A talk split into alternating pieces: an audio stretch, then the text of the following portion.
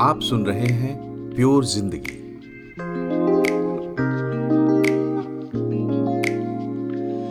नमस्कार, मैं हूँ मनोज श्रीवास्तव और आज हम बात करेंगे एक अनूठे त्योहार और लोक पर्व छठ की। अगर आप हिंदी में ये पॉडकास्ट सुन रहे हैं तो आपने छठ पर्व का नाम ज़रूर सुना होगा। शायद छठ का गीत भी सुना हो। मगर क्या आपने कभी छठी मैया की पुकार को समझने की कोशिश की है?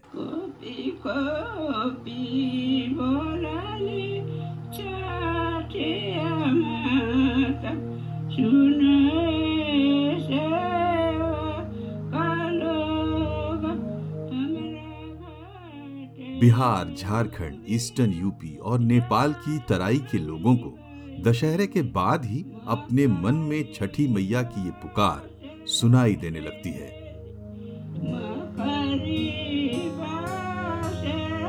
आस्था के इस महाकुंभ में डुबकी लगाने के लिए दुनिया भर से लोग अपने गाँव घर की तरफ़ चल पड़ते हैं, या फिर जो जहाँ है वहीं छठ करता है, या छठ के सार्वजनिक आयोजन में शामिल होता है। और किसी कारणवश जो ऐसा नहीं कर पाते, उनके चार दिन एक कसक के साथ गुजरते हैं।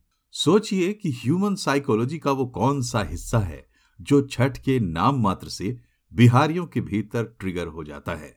वैसे ये सवाल तो बिहारियों के लिए भी बेहद जटिल है, लेकिन इसका सबसे संभावित और सरल जवाब ये है कि चलिए आप भी एक बार शामिल होकर देखिए। ये जवाब सही भी है क्योंकि करीब जाने पर छठ पर्व के वाइब्स आप साफ़ साफ़ महसूस कर सकते हैं। फिर चाहे आप बिहारी ना हो, हिंदू भी ना हो और भारतीय भी ना हो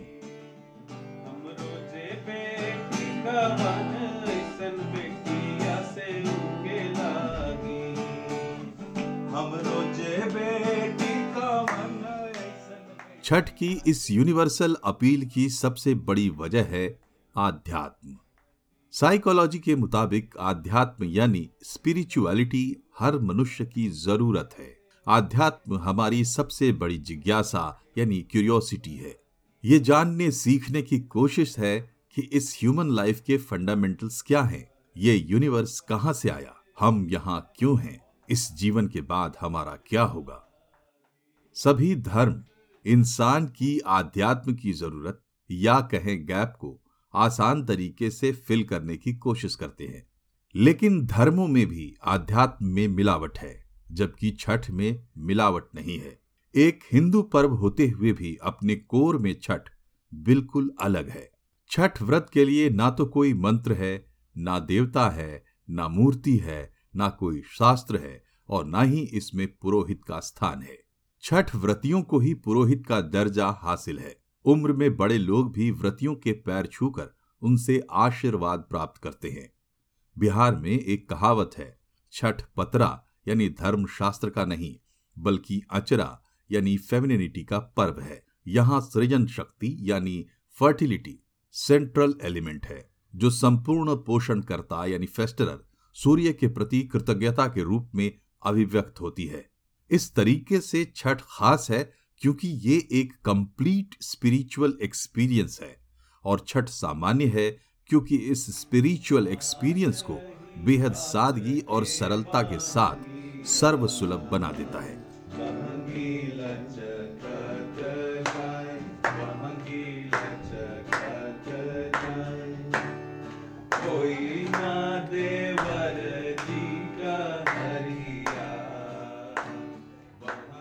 पूजन सामग्री के तौर पर छठ में अनाज, जल, दूध, फल, फूल के अलावा और कुछ भी अनिवार्य नहीं है। अनिवार्य पूजन विधि के नाम पर सिर्फ़ उपवास है। लेकिन उपवास भी सभी लोग नहीं रखते। सिर्फ़ वो महिलाएँ रखती हैं जो छठ व्रत उठाती हैं। इन्हें ही व्रती या परवैतिन कहा जाता है। कुछ पुरुष भी छठ व्रत करते हैं। बाकी परिवार, मित्र और समाज के लोग परवैतिनों के माध्यम से छठी मैया और सूर्य देव तक अपनी भावनाएँ पहुंचाते हैं और अर्जियाँ लगाते हैं। दिवाली के चौथे दिन से चार दिन के उपवास का व्रत, यानी छठ की शुरुआत होती है। पहले दिन दोपहर तक उपवास होता है, दूसरे दिन संध्या तक। तीसरे और चौथे दिन को मिलाकर कुल 36 घंटे तक लगातार व्रती अन्न जल ग्रहण नहीं करते हैं। फिर बहते जल में खड़े होकर वही अन्न, जल दूध और वनस्पतियाँ सूर्य को अर्पित की जाती हैं। इसे अर्घ्य कहा जाता है। इसी सादगी और सरलता को छठ पर्व में पवित्रता कहा जाता है।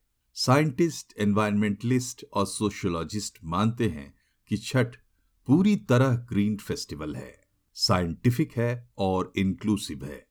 ये त्योहार मानव और प्रकृति के रिश्तों का स्ट्रांग अफर्मेशन है। इसमें ऊंच नीच या किसी तरह का मानवीय भेदभाव नहीं है। हम जानते हैं कि सूर्य दुनिया की हर प्राचीन सभ्यता में आदिम काल से पूज्य हैं। धर्म बाद में अस्तित्व में आए और विज्ञान ने हमें समझाया कि सूर्य का रहस्य क्या है। इसलिए वेदों, पुराणों से लेकर दंत कथाओं तक और पर्यावरण जागरूकता से लेकर फोटोसिंथेसिस के सिद्धांतों तक छठ पर्व का अप्रत्यक्ष संबंध जुड़ जाता है। बहुत से इतिहासकारों का मत है कि छठ ब्राह्मण व्यवस्था से पुराना अनुष्ठान है और संभवतः आर्यों के भारत में आने से भी पहले की परंपरा है। सही मायनों में ये एक सनातन यानी इटर्नल परंपरा कही जा सकती है, जिसमें मिलावट ना के बराबर हुई है। हैरानी नहीं कि मूर्ति पूजक हिंदुओं के इस पर्व में कई मुस्लिम पूरी श्रद्धा के साथ शामिल होते हैं और बिरले ही सही मगर मुस्लिम औरतों के छठ करने के उदाहरण भी मिलते हैं।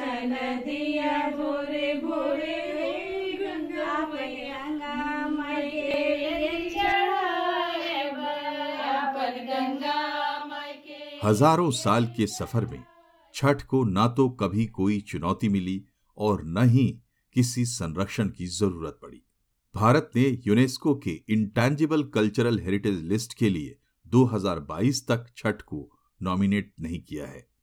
इतिहास में भी छठ पर्व को राजकीय संरक्षण का कोई ज़िक्र नहीं है।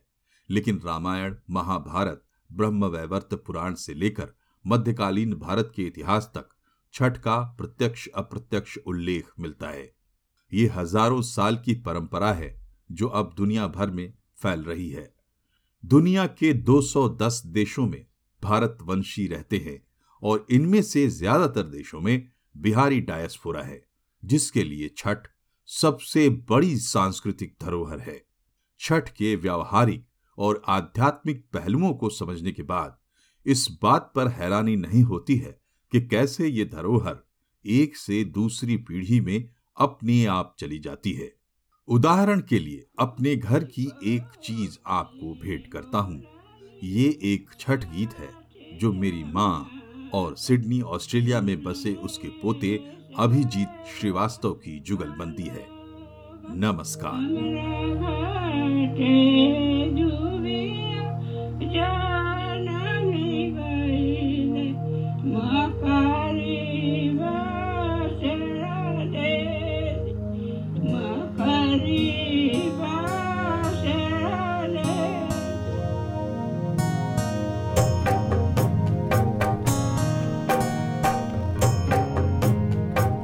मने मने